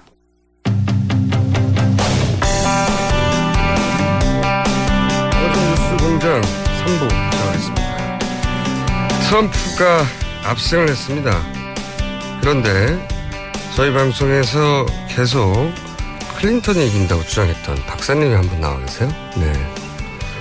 아산정책연구원의 김지훈 박사님 모시고 청문회를 시작해 보겠습니다. 안녕하세요. 어, 박사님은 이제 클린턴이 당선될 거라고 하셨고 네. 사실 뭐 박사님만 하신 건 아니죠. 네. 전 세계 모든 전문가들이 그렇게 얘기했죠. 네. 예. 하지만 반성해 주십시오. 제가 사실 어제 아침에도 한 방송에 나가서 클린턴이 낙승을 할 거다라고 네. 낙승. 예. 그래서 결과를 보고 정말 당혹스러워서 말을 못했습니다. 모든 분들이 그렇게 그러니까 우리나라 방송에서 우리나라 전문가들뿐만 네. 아니라 이건 뭐 미국에서 뭐그 개표될 때부터 90 몇 프로요? CNN 같은 경우는 99%라 그랬어요. 99% 미리 네. 네, 뭐 80% 이상이었고 클린턴 네. 당선율이. 근데 이게 이제 보통 그 여론조사 결과를 보고서는 측정을 하고 거기다 사회 뭐 인구학적인 요소 그 네. 주마다 그 계산을 해서 선거인단을 계산을 해갖고서 나온 결과거든요. 그렇죠. 과학적인. 분석인 거죠 말하자면. 네, 그래서 뭐 혹자들은 사실은 뭐 여론조사 결과 어떻게 믿냐고 다 틀린다 얘기를 하시지만 저는 사실은 사람 마음을 못 믿지 어떻게 숫자를 못 믿냐라는 의미였거든요. 그래서 이게 도대체 어디서 네. 틀렸나 저도 분석을 해보셨을 거 아니에요. 예. 뭐 아직까지 그 굉장히 그 뭐랄까 디테일한 분석은 못 해봤어요. 근데 네. 아마도 제가 뭐 여러 사 이제 저희 뭐 연구원에 있는 다른 박사들하고도 얘기를 하고 또 해본 결과 이게 분명히 기술적인 부분에서는 그 가중치에서 어떻게 좀 잘못된 것이 아니냐. 음. 그래서 수문표 얘기를 많이 하시는데 그것만으로는 다 해명이 그안 정도, 된다. 예, 그 정도 차이가 났던 것이 이렇게 뒤집히 긴 음. 힘들거든요. 특히나 뭐 미시간이라든지 뭐 위스콘신 뭐 이런데 펜실베니아, 펜실베니아나 위스콘신은 클린턴이 진 경우가 거의 없었어요. 모든 네. 여론조사에서. 그다음에 이거는 뭔가 우리가 weighting, 그러니까 가중치를 주든지 기술적인 부분에 뭔가 잘못됐고, 그래서 좀 심각하게 좀 돌아봐야지 되지 않을까 앞으로의 과제다라고 네, 좀 기존 보여집니다. 분석 틀로 해외 서류에 안 되는 현상이 네. 나타났다는 거잖아요. 네. 어, 저는 말이죠. 예상했었습니다. 저 깨알 같은 자랑을 시작하시는. 아니, 실제 국내 모든 언론들이, 어, 힐러리의 네. 낙승, 예. 압승, 내지는 뭐, 표차가 얼마나 될 것인가의 문제다. 이런 네. 얘기 할 때, 어, 저는 이렇게 봤어요. 그 뭐, 뭐냐면, 일단 기본적으로 선거는 연애와 같다. 아. 아, 이건 논리나 과학이나 숫자로 해설되지 않는 부분이 있다. 연애할 때 누군가한테 반하는 게 논리의 영역 아니잖아요. 네. 그렇죠. 그- 사실은 일단 반하고 그 이유를 나중에 누가 물어보면 그때서야 이유를 생각해내거든요. 네. 근데 그 이유가 진짜 이유가 아닐 경우가 많아요. 자기도 이해 못하니까. 그래서 선거도 자기가 결핍 결여된 부분을 보상해줄 누군가한테 마음을 주고 그 다음에 이유를 찾는 건데 네. 보통 이 논리적인 분석은 그 이유를 먼저 생각해서 여기 들어맞는 대상을 끼워 맞추는 그런 이유가 그런- 그래서 숫자로는 해설이 안 될 것이다. 근데 예측이 빗나간 이유가 아직도 전문가들 사이에서는 분석이 안 되고 있는 거죠, 그러니까 한마디로 말해서. 그렇죠. 뭐 추측만 할 뿐이죠. 그렇죠. 예, 추측만 할 뿐인데 어 일단은 그게 있었던 것 같아요. 그러니까는 보통 우리가 그렇게 예측에 이제 가중치 같은 걸 넣을 때 예전에 이 사람이 투표를 했는가 안 그리고. 여러 가지 이제 뭐 사회 인구학적인 요소 이 사람이 네. 인종이 뭐고 뭐 정, 어, 정치적 성향은 뭐고 또 학력 수준은 어느 정도 되고 이런 걸 전부 다 종합을 해갖고 가중치를 넣고 그 다음에 이제 계산을 하는데 어, 생각하지 못했던 사람들, 그러니까 전혀 예전에도 뭐 투표 잘 안 하고 그리고 뭐 실제 투표도. 예 투표도 안 할 거라고 생각했던 사람들이 많이 나온 것이 아니냐라는 생각을 음. 합니다. 그렇다면은 이제 백인들 특히 네. 이제 그 농촌 지역에 살고 투표를 많이 안 하고 저학력이었던 사람들이 생각보다 아주 많이 나와서 그 부분에 대해서 가중치를 덜 준 거고 음. 그리고 흑인들이 굉장히 안 나왔다는 거죠. 그러니까 생각보다. 예, 네. 2008년이나 2012년 같은 경우는 사실 오바마 대통령이 뛰었기 때문에 흑인 유권자들이 굉장히 많이 투표를 음. 했었어요. 근데 요번에는 그만큼 안 나왔는데 가중치는 그때 거 사용을 했었기 때문에 음. 거기서 약간 흑인이라든지 뭐 유색인종에 대한 가중치를 좀 높게 둔 게 아니냐. 음. 뭐 그런 정도까지 지금 생각을 그 정도까지. 했는데. 예. 그 부족한 부분은 제가 메꿔드리겠고요. 그래서 저희가 사실은 한 달 전에 네. 어, 트럼프 당선이 예상된다고 네. 주류 매체 예상만 다르게 주장했던 분이 계세요. 미국에서 한인 유권자 운동을 하고 있는 분인데 미주 한인 참여센터의 김동석 상임 이사님 전화로 잠시 만나서 네. 왜냐하면 이분은 한 달 전부터 그런 주장을 하셨던 분이거든요. 그래서 만나서 이야기를 들어보고 그리고 다시 또 이야기 이어가 보도록 하겠습니다. 안녕하세요. 네네, 뉴욕입니다. 네. 이사님은 그 트럼프 캠프를 직접 따라다닌 경험을 하셨지 않습니까? 그래서 진작부터 주류 언론 보도하고는 다르게 트럼프 승리 가능성이 높다 이런 이야기를 해오셨는데 실제 결과가 그렇게 됐습니다. 왜 그런 분석을 하셨습니까? 아, 트럼프 대통령 예상을 뒤엎고 이변이다 막 그러는데 사실 현장을 오래 다녀본 사람 눈에는 이럴 수 있다 이런 가능성을 많이 봤기 때문에요. 네네. 아, 사실 미국에서 일반 주류 미디어들 가시권에 없는 절대 다수 유권자들을 타켓으로 해가지고서 한 1년 반 동안 트럼프가 계속해서 어, 유권자로 만들어내서 한 천만 명 이상 만 백인 유권자를 만들어내서 지금 미국 전역을 이 캠페인 방식에 끌어들여 초토화를 시킨 결과 45대 대통령이 당선이 된 겁니다. 소장님은 직접 트럼프 캠프 따라다니면서 현장을 보셨지 않습니까? 현장이 어떻든가요?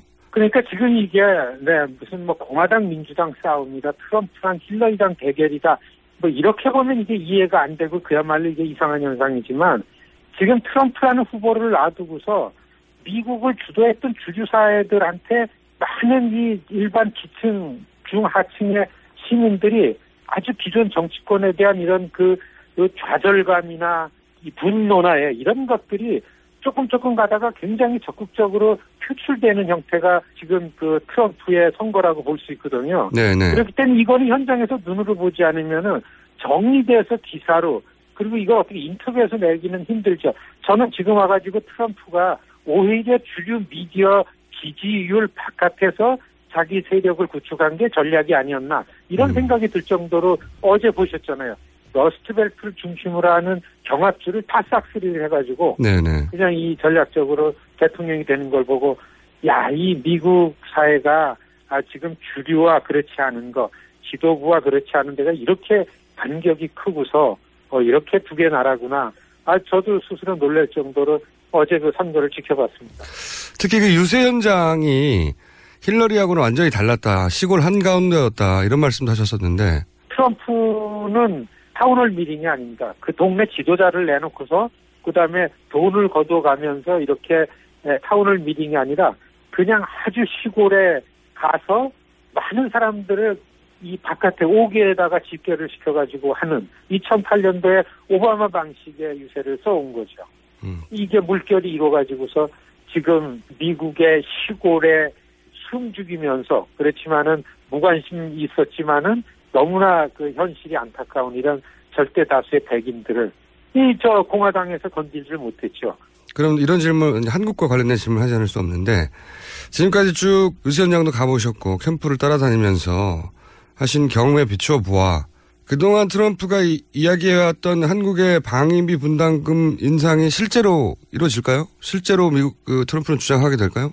지금 다널드 트럼프의 안보 정책이나 무역 정책이나 뭔가 세링이 됐다고 얘기할 수 있는 게 사실은 없습니다. 다만 최근에 한 열흘 선거 열흘 전에 공화당 지도부가 트럼프 선거를 독주하면서 선언을 하면서 나오면서 기존의 공화당의 브레인들이 공화당의 정책 기반자들이 트럼프를 중심으로 모이기 때문에 네. 사실 기존의 공화당이 갖고 왔던 거에 대해서 크게 다르지 않지 않냐 이런 전망도 해볼 수 있고요. 네. 두 번째는 어차피 이 유세를 통해 가지고서 트럼프가 해대는 미국 제일주의, 미국 이익주의, 미국 고립 어그 고립주의라고 하는 그런 방향과 아 그 다음에는 어 미국이 그 경제 정책에 있어서 보호 무역주의를 선언하면서 이게 인기를 끌고 지지 기반이 넓혀졌다라는 사실 때문에 에, 이런 측면에 있어서는 굉장히 이 그 큰 변화를 에, 기존의 거에 비해서 갖고 오지 않겠는가 아, 이렇게 생각하는 게 에, 맞다고 봅니다. 네, 둘 다 가능하지만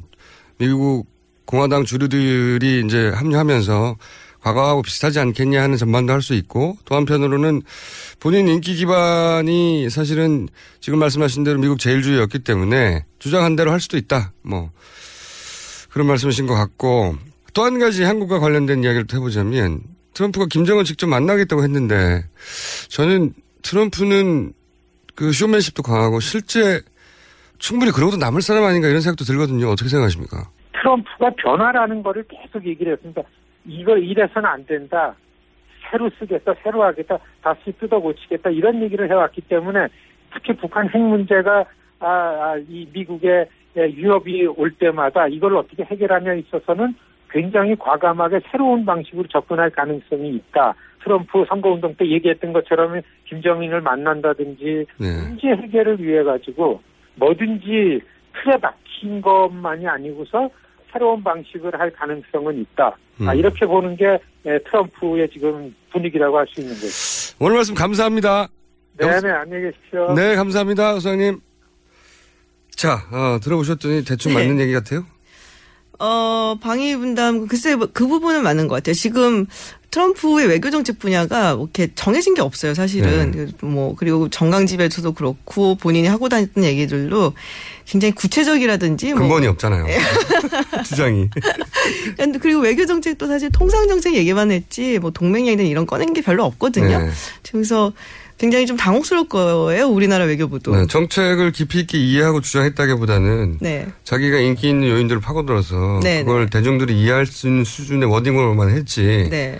정책을 입안한 경험도 없고요, 그죠? 그렇죠. 네, 그 정책을 고민했을 이유도 없잖아요, 삶이. 관심도 별로 없었을 거예요. 그리고. 그러니까 네. 말이에요. 그래서 어떻게 될지 진짜 예상이 불가능하다고 봅니다. 그렇죠. 그러니까 네. 그게 바로 주식시장에 그대로 그냥 반영이 되잖아요. 그렇지만 저는 이제 이 양반이 가지고 있는 튀어야 하겠다. 네. 그리고 어쨌든 모두가 다 반대하는데 주류가 자기만의 방식으로 그냥 그 끝까지 돌파 대통령이 돼버렸잖아요. 그렇죠. 자기 방식이 있는데 아무리 옆에서 이렇게 해왔다고 주장해봐야 음. 자기 스타일대로 할 거라고 봅니다 저는. 자기 스타일대로 하긴 할 텐데 지금 이제 의회 선거도 상하원을 전부 다 공화당이 가져갔잖아요. 어, 그 통상 부분에 있어서 자유무역 부분을 이제 공화당은 사실 원래 자유무역 기조고 네. 그럼 의회에서 과연 가- 맘대로 하도록 내버려 둘 것인가. 그러니까 네. 미국 의회는 우리랑 다르게 자기 당의 대통령이라고 해서 그렇게 말 듣지는 않아요. 그렇죠. 예, 그래서 특히 이제 공화당 같은 경우는 이제 기반이 농업지대를 기반으로 한 의원들도 많고 미국의 농업 지역은 또 FTA를 좋아합니다. 네, 우리라고 수 반대. 예, 네. 반대라서 그래서 그런 걸 따지고 봤을 때 어, 공화당 의회가 그렇게 호락호락하게 또 트럼프의 말을 들어줄 것인가. 음. 그것도 좀 두고 볼 일입니다. 저는 모든 전망이 틀릴 것이다. 그 선거, 그러니까 힐러리의 실패다. 네. 트럼프의 승리가 아니라 그렇게 네. 말하기도 하잖아요. 그렇죠. 어, 어떤 부분에서 그렇다고 보십니까? 어, 굉장히 그, 그러니까 교감이 좀 없었다. 대중과. 유권자들하고. 네. 그러니까는 그런 얘기를 듣기 들었어요. 그러니까는 힐러리 클린턴의 그 유세장을 가면은 막 정말 열정적이고 뭐 정말 그 후보한테 미친 것 같은 사람들이 좀 많아야 되는데 맞아요. 그런 부분이 좀 없었고 그리고 힐러리 클린턴이 요번에 가장 큰 패인은 사실 오하이오나 플로리다를 져서가 아니라 저쪽에 위스콘신이나 펜실베니아 같은 데를 져서 진 음. 거거든요. 거기는 당연히 이겼을 원래, 거- 예. 예. 그러니까는 그 2000년도 이후에 뭐 민주당 후보가 단 한 번도 진 적이 없는 곳들이에요. 네. 미네소타도 그렇고 미시간도 그렇고. 근데 거기는 지금 뭐 뭐다 지고 뭐 미네소타하고 미시간은 아직 조금 보고 있는 중인데 뭐 영남에서 호남에 어, 어, 영남에서 새누리당 후보가 지고 네. 호남에서 민주당 후보가 진 것과 유사한 정도의 뭐 거의 그런 네. 셈이죠. 거- 그리고선 근데 사실 거기만 이겼어도 다른 곳은 이제 swing state, 그러니까 경합주라고 하는데 좀 조그만 데들이 있어요. 뭐 콜로라도라든지 뭐 네바다 네. 이런 데는 이겼기 때문에 충분히 이길 수 있었거든요. 네. 근데 자기 텃밭을 잃은 거군요. 텃밭을 잃은 거죠. 네. 텃밭을 왜 잃었을까? 그러니까 그게 사실 네. 저도 궁금한 게 이게 힐러리 클린턴의 개인에 대한 어떤 유대감을 잃었기 때문에 이번에만 그쪽으로 움직인 건지 음. 아니면 정말로 전반적으로 거기 사는 그 뭐 블루칼라 워커들 네. 노동 노동자들이 공화당 쪽으로 기조를 변화 가는 건지 그것도 사실 저는 관심사예요. 어, 제가 말씀드릴게요. 왜 부르셨어요? 어쨌든 제 전망이 맞았기 때문에. 그, 저는 이제 공화당 주류 측 인사들이 힐러리를 네. 너무 많이 했잖아요. 네. 그리고 이제 주류 매체들은 당연히 이것을 대세는 힐러리라는 시그널로 읽었지 않습니까? 네. 저는 그걸 보면서 점점 더 그 트럼프가 이길 가능성이 높아진다라고 음. 생각했던 이유가 뭐냐면 그 방금 이 이사님도 말씀하셨지만은 이게 전통적인 민주당 공화당 싸움이고 네. 그, 그 싸움에 대부분 소외되어 왔던 층들은 관심이 없었어요. 투표도 되게 낮았잖아요. 네. 실제 미국 대선 투표율이 많아봐야 60%, 낮을 때는 50%. 네. 그 절반 이상 관심이 없는 거죠. 자기들끼리 싸움이니까. 근데 트럼프가 처음으로 자기 이익을 대변하는 음. 트럼프를 부자로 안 보고 흑수저가 성공한 사람으로 봤잖아요. 자기들. 아닌데.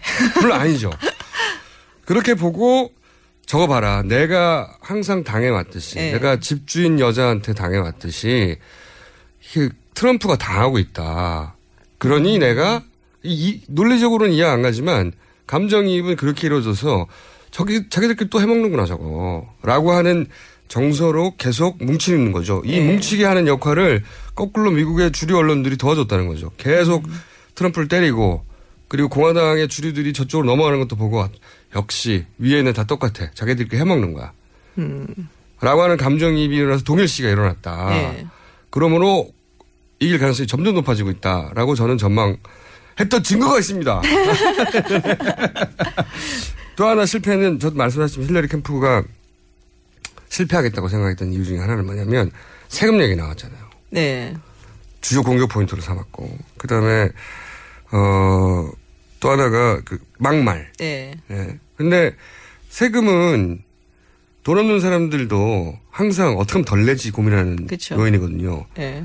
그러니까 세금을 잘 피했다고 하게 피했다고 받아들이게 되는 요인이고 이게 전통적인 그, 그 후보들 같으면 당연히 세금을 공격하면 무너지는데 이렇게 감정이입한 대상한테는 내 세금을 아끼고 싶은 거하고 똑같은 거로 이해해버리는 거죠. 공격 포인트가 잘못됐다. 그리고 막말도 자기들이 술집에서 하던 얘기거든요. 공격을 했으면 어떻게 했어야 되냐면 트럼프는 자수성가 했다고 하는데 거액을 물려받은 처음부터 금수저였다. 음. 트럼프가 가짜라는 공격을 했어야 된다는 거죠. 제, 제 클린턴 캠프에서 스카웃을 되는데.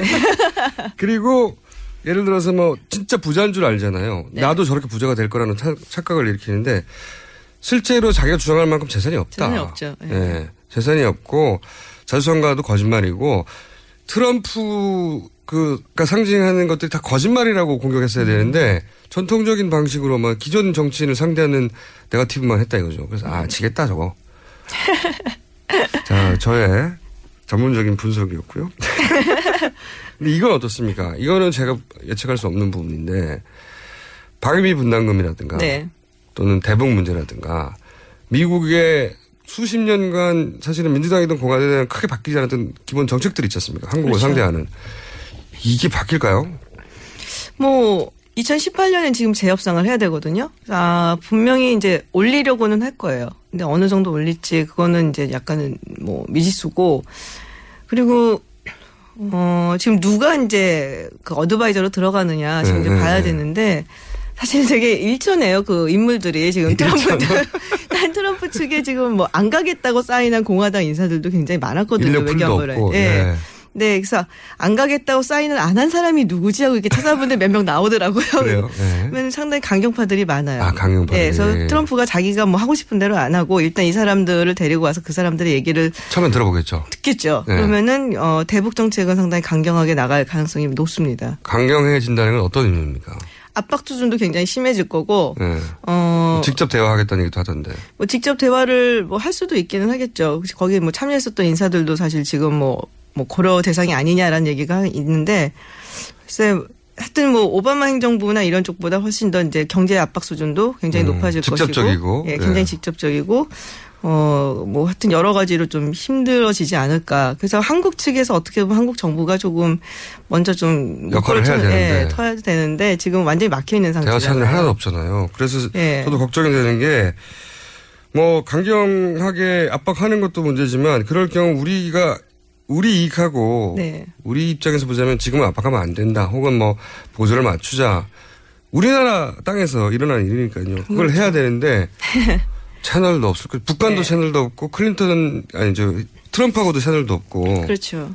대화할 상대가 없어요, 지금. 네.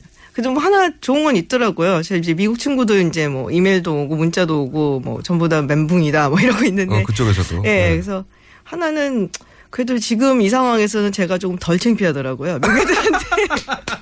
그래서 어 뭐 너네나 우리나 뭐, 뭐 그러고 있습니다. 트럼프 당선자는 어떻게 보면은 최순실 씨가 직접 대통령이 된 거하고 비슷한 거죠. 그런 정도의 욕망을 가진 사람이 예. 노골적으로 드러내는 사람이 지- 직접 대통령이 돼버린 거였습니까? 뭐 그래도 트럼프는 뭐 사업도 했고 뭐, 뭐 연설문도 본인이 쓰고 뭐 여러 가지로 뭐 학위도 있고 대학에서 뭐 학위도 있어요? 학위도 있죠. 근데 유펜 나왔어요. 물론 그게 어, 이제 뭐. 기부금이나 이런 걸 거라고 추측들은 하지만 어쨌든 네. 뭐 대학 학위도 있고 뭐 네 그렇습니다. 실제 그 이런 것도 있었던 것 같아요. 주류 매체들의 전망이 99%네 틀려버린 거잖아요. 그렇죠. 사실은 99% 네. 당선이라고 했으니까 틀린 이유 중에 하나가 본인들이 가지고 있는 지적 수준의 기준 음. 혹은 정치적 올바름의 기준 당이 이런 거로 볼 때는 도저히 당선 가능성이 없는 사람이기 때문에 머릿속에 그 가능성을 이, 존재하는데도 보고 싶지 않은 면이니까 제껴버린 거죠. 그러면서 음. 자기들끼리 자기들을 설득해서 자기 확신을 가져버린 상황. 실제 벌어진 일하고 무관하게. 음, 그렇죠. 그러니까 그거를 갖고서는 그, 어, 두더지하고 여우의 비유를 해요. 아, 그래요? 예, 그러니까 여우 같은 경우는 이게, 어, 그러니까 모든, 약간 얕은 지식을 가지고 모든 많은 것을 방대한 것을 모아갖고 가장 최선의 방책을 찾는데 두더지는 자기가 믿고 있는 큰 신념, 그걸 따라서 음. 간다는 거죠. 뭐 거대 네. 담론을 얘기한 사람들은 이제 그렇죠. 그쪽에다 비유를 하는데 그래서 저, 저는 숫자를 좋아하거든요. 어. 그래서 숫자를 보고 그래도 quality가 좋은 이제 뭐 여론조사 분석, 결과다라고 보고 거기다 이것저것 뭐 보고서는 조합을 해서 나온 결과들을 지금 어 얘기를 했던 건데 그게 이제 틀려버리니까 네. 굉장히 당혹스러운 거고 그다음 내가 뭘 공부했나 나 지금 정체성에 혼란을 갖고 있어요. 전공을 바꿔야 되나 그러고 전공을 바꿔야 되나 모두에게 좌절을 안겨준 트럼프에 대한 연구는 다음 주에 네. 이어서 해보겠고 김준 박사님의 참여록은 그때 다시 아 그럼 저 들어보도록 4년 후에 다시 나오라고 하실 줄 알았는데 아니요. 계속 참여하시고 네. 내가 왜 틀렸나 어 본인 스스로 이해할 만한 결론에 도달할 때까지 아. 앞으로 계속 나와서 반성해 주시고 알겠습니다. 지금까지 아산정책연구원의 김지윤 박사님이었습니다. 감사합니다. 감사합니다.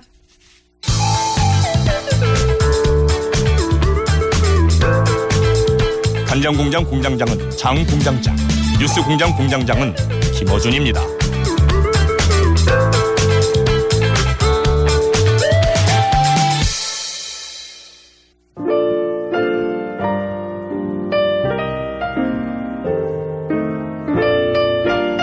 자, 불친절한 에이스 또 합니다. 예. 내부자 둘에 대한 반응이 뜨겁습니다. 김도영 씨가 출근길 버스 자야 되는데 두 분 싸움 구경하느라 잘 수가 없어요. 제가 알 바 아니고요. 그리고 안민석 더 이상 무줄도서가 아니다. 긴 줄이 생길 것이다. 3651분. 김성태 의원님 진- 전정현 씨가 광화문에서 봐요. 이유리 씨가 김성태 의원님 보고 싶어요. 서울에서 뵙시다. 네. 갑자기 상담 의뢰도 하나 있습니다. 6630. 총수님, 저는 언제쯤 결혼할까요? 음, 이혼 시기는 제가 잘 맞춥니다. 여기까지 하겠습니다.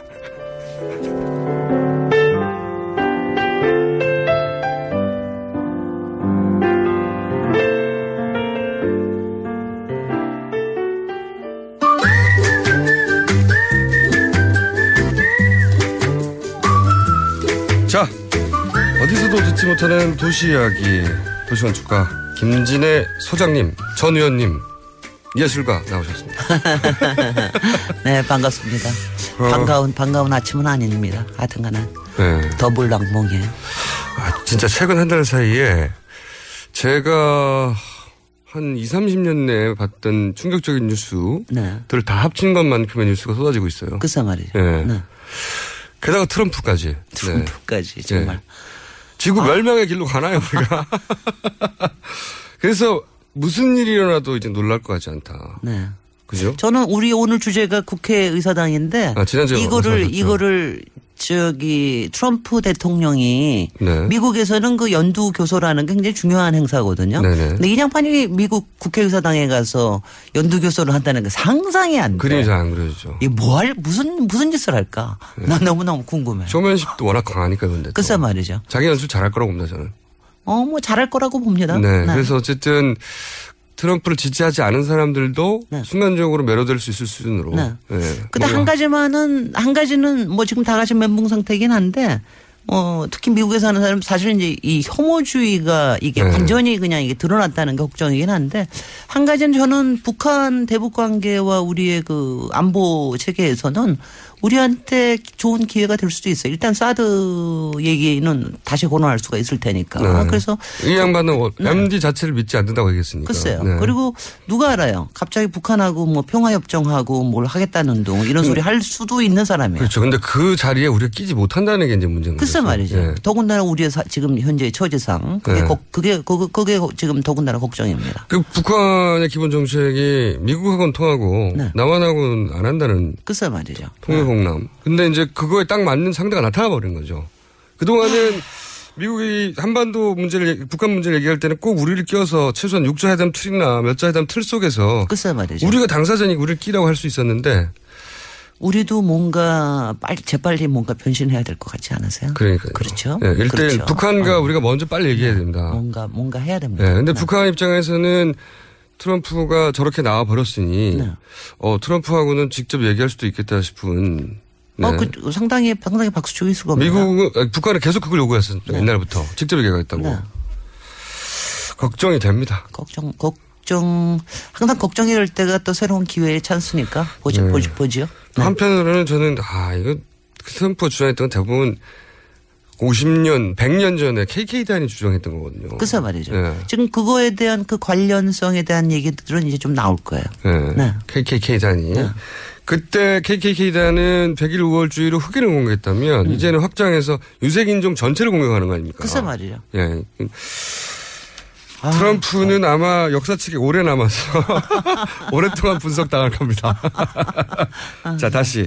왜 국회의사당 얘기를, 선- 국회의사당을 선정하셨나요? 아니요, 한 가지는요. 지난번에 이제 청와대 얘기하면서 청와대 여러 가지 부정적인 측면이나 네네. 이런 얘기를 했는데 국회의사당. 보통 이럴 때 이제 국회의사당 끌고 오면은 네. 아마 청취자들은 또 이제 정치 얘기하면서 정치를 비판을 할 때 국회를 끌고 오는 게 정치 혐오증을 불러일으키는 음. 아주 전형적인 수단이거든요. 네.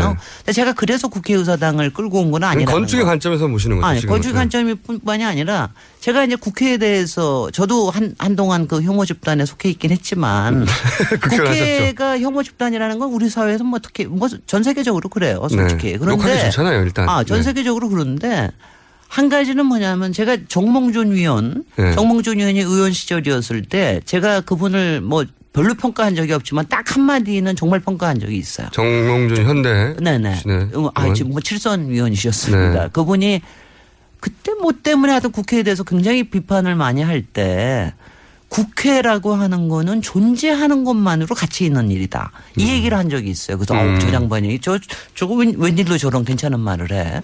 근데 제가 저, 저기 정말 이- 얘기 드리고 싶은 게요.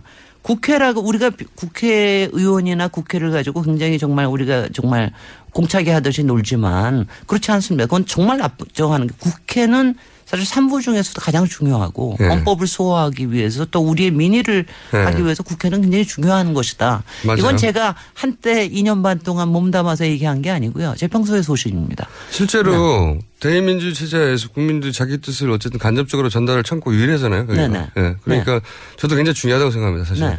저는 저는 오히려 국회의원이 더 늘어나야 된다고 생각하는 사람이에요. 저도 평소에 뭐 그 얘기를 그 얘기를 좀 하는데 오히려 네. 근데 지금 국회의원 늘어나면 지금 국회 우리 국회 여의도 국회의사당은 아마 수용을 잘 못할 거예요. 다시 그럼 어. 건물 이야기로 건축 이야기로 넘어서 국회의사당에 직접 근무해 보신 분으로서 네. 근데 본인 한 가지 직장 분명히 예. 알으셔야 될 건 국회 지금 현재 구- 여의도 국회의사당은 박정희 대통령의 작품입니다. 건축적으로도.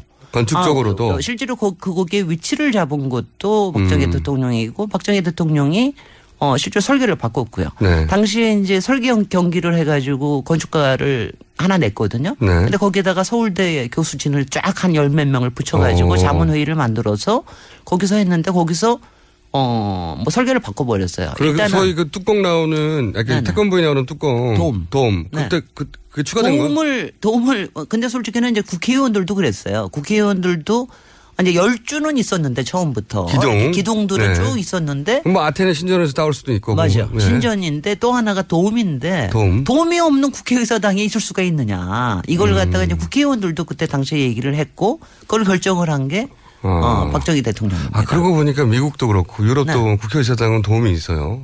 왜 그래? 꼭 그렇지도 않아요, 사실은. 제가 본 도움이. 모든 게, 아니, 일본만 하더라도 도움은 없습니다. 아. 그 다음에 뭐 하여튼 도움이 없는 데도 꽤 있어요. 유럽 쪽에는 유럽 그- 쪽에도 도움이 있는 게 굉장히 많은데 네. 사실 이제 우리가 그래요. 어, 이게, 이게 왜 국회의사당이 신전에서 영향을 받아야 되는지는 모르겠는데 네. 일단 기둥들은 신전에서. 파르테논 네, 신전부터 네. 해가지고 신전에서부터 나온 겁니다. 네. 그 다음에 또이 뚜껑. 은 뭐, 뭘까요? 유일신의 기독교 성당에서 주로 아, 나온 판테온. 거거든요. 판테온부터 해가지고. 아, 제가 그러니까 이거 하늘을 그러니까 이게 신기하네요. 이게 이제 하늘을 상징을 하는 거거든요. 음. 이 동그라미가. 음. 그러니까 이거 두 개가 그러니까 이 이거 이거 이거 기둥들은 이제 땅을 받치는 것들이고 예. 바, 받쳐가지고 하고 이거 하늘을 받친다라고 하는 이 개념 때문에 도움을 굉장히 선호를 하는 것 같아요. 말씀하신 대로 세계 국회의사당 보면은 한 70% 정도는 도움이 있어요. 아, 전 이유는 몰랐는데 판테온에서 나온 거군요. 네네. 근데 저기 우리 그 박정희 대통령이 그래서 이 열주하고 이거를 마- 뚜껑을 만들었는데 조금 아까도 그 태권부이 나온다는 네. 거를 얘기를 하셨는데 네. 진짜 있었으면 솔직히 좋겠어요. 맞아요. 저도 항상 야 저거 그리고 우리 국회에 대해서 뭐만 하면은 패러디가 나오는 그림이 네. 뚜껑이 열리고 거기서 태권 부위가 출동하고, 나오거나 뭐 불이 터지거나 뭐 이런 거 아니에요. 그리고 화가 나니까 이게 뚜껑 열린다 뭐 이런 얘기가 네. 정말 잘 어울린다 이런 생각을 하는데 박정희 대- 솔직히는 이제 국회의사당 지금 현재 국회의사당이 건축적으로는 어 정말 좀 이- 이- 좀 뭐라 그럴까? 재앙입니까? 아, 건축적으로는 정말 못난이 건물이에요. 정말 못난이에다가 저도 국회의사당 그 세계 국회의사당 역사상 이렇게 못생긴 게 있을까? 아니 아니 이건 뭐냐면 거기다가 이게 이건 무슨 성냥꽉처럼 생겼는데 네. 이게 뭐냐면 비례도 안 맞고 비례도 안 맞고. 그 다음에 왜 갑자기 저 열주, 저 기둥 위에 저 도움이 생, 그 도움도 박정희 대통령 주장해가지고 더 높이 세웠거든요. 그러니까 아? 우리도 손으로 열면 열 수 있을 것 같은 게 그런 거예요. 그러니까 정말, 정말, 그러니까 건축적으로 이게, 그러니까 그거, 그, 정치인들이 그 개입해서 그렇게 된 겁니다. 그러니까 정말 못난이 건물인데. 음, 본인들의 미적 감성에 맞게 만들어 버렸군요. 그런 거죠. 그러니까 네. 이게 그, 건- 그러니까 왜냐하면 건축적 우리가 가령 하다못해 청와대만 하더라도 건축적으로는 네. 뭐 우리가 선호가 있을 수는 있죠. 선호 불호가 있을 수는 있지만 건축적으로는 이 여러 가지가 이렇게 말하자면 음. 언어가 맞거든요. 음, 건축가들이 문법이- 보기에는 문법이 맞거든요. 아, 건축가들이 보기에는 아 이런 성향의 건축가였구나. 네, 네. 이럴 읽을 수가 있는 거예요. 어떤. 스타일이다라고 볼수 네. 있는데 독해 가능한데. 이거는 이거는 독해 불가능하군요. 독해 불가능한. 어 이거 뭐지? 아, 되는 거군요. 그 다음에 아니 근데 그래서 그랬는지 네. 제가 또 그걸 또 찾아봤어요. 박정희 대통령은 국회 한 번도 안 오셨던 것 같아 여의도 국회. 올 필요가 없었죠. 그래서 올 필요가 없었죠. 본인이 사실상을 장악하고 있었으니까요. 글쎄 말이죠. 예. 그러니까- 와서 설득할 이유가 없잖아요. 근데 그 도, 그래서 제가 도움을 보면, 네. 근데 이제 도움 자체에 대한 애, 저 사람들, 그 도움이 처음에 만들어졌을 때도 되게 웃겼습니다. 맨 처음, 지금은 그게 파랗잖아요. 네. 처음에 그거 했을 때는 그게 동으로 만든 거라서 처음엔 빨간 거였어요. 왜 동이 처음에 시공하면은 그 검풀, 이렇게, 이렇게 붉은, 붉거든요. 아, 그때, 네. 그때 또 난리가 났었죠.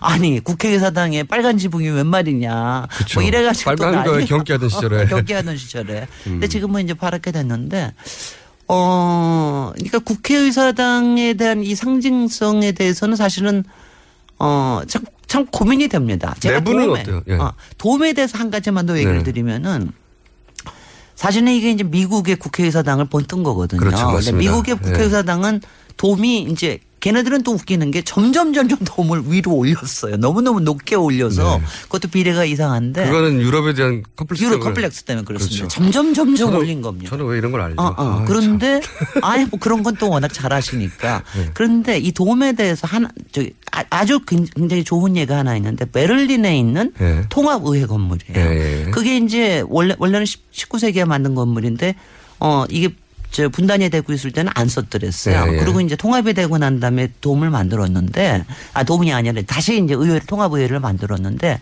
거기도 도움이 있었습니다. 예. 그런데 그 도움을 해체를 하고 유리로 만들었어요. 아. 건축가가 유리로 만들어 가지고 아직 안 처음에. 가보셨군요. 예. 그리고 그 유리로 유리- 만든 이유는 못 가봤어요. 유리 예. 유리로 하고 난 다음에 그 거기를 사람들이 이렇게 올라가요. 아. 올라가 가지고 그 밑에를 내려다볼 수 있게 만들었습니다. 멋지네요. 그러니 이렇게 밑에를 내려오면은 그 사람들이 앉아 있는 게 의원들이 앉아 있는 게 보여요. 예. 어떤 뭐 무슨 메모를 쓰는지 다 보여요. 어. 그래서 빛이 딱 들어오고 그리고 이제 거기서 아 국민들이 나를 감시를 한다. 진짜 여기 하늘에 뜻이 있다. 이런 거를 하게끔 이제 설계 설계를 완전히 그렇게 바꿨습니다. 음, 우리도 그렇게 많 우리도 뭔가를 할 때는 됐습니다. 바로 이게 투명으로. 이제 예. 인테리어로 들어가면 예. 바로 이게 이제 지금 사실 이게 외부만 못난이가 아니라 사실은 내부에 대해서 내부는 가보셨죠? 가봤죠. 어떠시, 어떠시던가요? 이렇게밖에 못하나 학급 회의 하나 이런 느낌. 어. 예. 미국을 미국 의회를 보고 본따서 맞는 것 같긴 한데. 네. 그뭐 격이 느껴지지도 않고. 어, 네. 근데 이제 이게 정확히는 한 55, 50, 한 3년 전에, 50, 거의 5, 60년 전에 만든 거니까, 당시의 건축 기술로서는 뭐 그만하면은 내부는 상당히 난, 저, 저는 솔직히는 국회의사당 안에 들어가 본 거는 국회의원 할 때 처음 들어가 봤는데 네. 생각보다 괜찮더라고요. 아, 건축가 어, 입장에서는? 어, 아, 내 인테리어가 생각보다 괜찮다라는 생각은 들었어요. 다만 너무 이제 기준치가 낮았던 거 아니에요? 어, 그때. 아, 그, 아, 맞아요. 그러니까 저는 저는 거기 들어가면은 무슨 네. 뭐 안에도 못난이 투성일 거라고 생각을 하도 했는데 뚜껑이 못 나가지고. 아, 못 나가지고 그랬는데 안에는 상당히 여러 가지를 저기를 했고 특히 본 의사당은 상당히 나름대로는 격조가 좀 있어요. 그 안에 그리고 저 한 가지 좋은 점은 뭐냐면은 어 거의 인테리어를 안 바꿨다는 겁니다. 내부를. 아. 국회의사당에 대해서는 내부를 거의 안 바꿔요. 50년, 이상하게. 50년 전 감각을 나는. 이건 참 이상해요. 우리나라 뭐 바꾸기 좋아하는데 네. 이상하게 안 바꾼 게 일부러 안 바꾼 건가. 정말 전통을 중시해서 그런 건가. 뭐 이런 생각은 참 듭니다. 전통 중시했을 리는 없고요. 감수성. 그, 국으로 그대로 살아라. 감수성이 거- 그만큼 떨어진 그런 아닌가. 아니었을까 하는 생각 네. 들고 솔직히는 국회 국회 자- 사실은 이제 제가 제일 나, 나쁘게 생각하는 건 뭐냐면은 사실 국회의원들이 국회의사당에 대해서 긍지를 상당히 좀 느낄 수가 있어야 되는데 맞아요. 그런 점에서는 상당히 자긍심이 낮습니다. 국회의원 직계 대가뿐만이 아니라 이게 이런 거예요. 지역구에 가면 정말 이건 왕처럼 굴 수 있는데 여기만 오면 왜 나는 이렇게 나- 작아지는가 이런 분위기거든요. 어, 그것도 그렇지만 저는 예를 들어서 유명한 것은 지금 세계적으로 유명한 것은 영국의 국회의사당이지만 네네. 근데 저는 개인적으로는 어, 그 헝가리 부다페스트 국회의사당 어, 어, 어, 네 네. 아 진짜 멋지다. 네 네. 굉장히 굉장히 괜찮습니다. 예. 네. 예술이구나. 그거는 그거는 예, 뭐한 세계 100대 건물 안에 들어가는 예. 예술이구나 네. 생각했거든요. 네. 근데 그 그걸 보고 이제 그 감이 남아 있다가 우리나라에 돌아와서 여의도를 지나갈 때 국회 의사당을 보잖아요. 네. 이거 국회의사당이라고 다른 사람한테 말하지 말까 여기인들한테. 그래서 바꿨으면 좋겠어요. 네, 네. 방법 없나요? 방법 뭐 여러 가지 생각. 왜냐하면 그, 그 국가가 가지고 있는 어떤 미적 감각을 여실히 드러내는 거 아닙니까? 네네.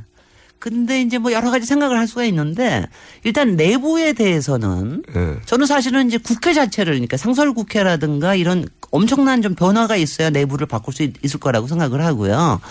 그다음에 이건 정말 워낙 튼튼하게 지어가지고 뭐 무덤 무덤은 튼튼하게 지어가지고 이걸 뭐 어떻게 할 방법도 없어. 아, 저절로 무너질 리도 없고. 그래서 한 가지는 이제 지금 그 얘기가 계속 나오지 않습니까? 세종시에 어, 분, 분원을 만들어야 된다. 네네. 국회의사당 아, 그때. 분원을 만들어야 된다. 뭐 이 얘기를 하는데 저도 그거는 대찬성을 합니다. 네. 근데 그, 그랬을 때, 어, 국회의사당을 분원을 만들면서 하여튼 새로운 뭐 좀 모델을 찾아봐야 된다. 음. 라고 하는 좀 이런 게 좀 필요하다고 하는 생각이 들어요. 지금 이제 국회의사당에서는 하여튼 왜냐하면 저는 미국의 국회의사당 갔을 때는 사실은 이게 뭐 하원이나 상원 이것뿐만이 아니라 아, 그 국회의사당 그 도서관 가면은 정말 아, 정말 저는 국회의사당 도서관 가니까는 아, 정말 정, 이거 뭐냐, 왜냐하면, 그러니까 정말, 아, 정말 자랑스럽다 이런 생각이 그냥 저절로 나더라고요. 음.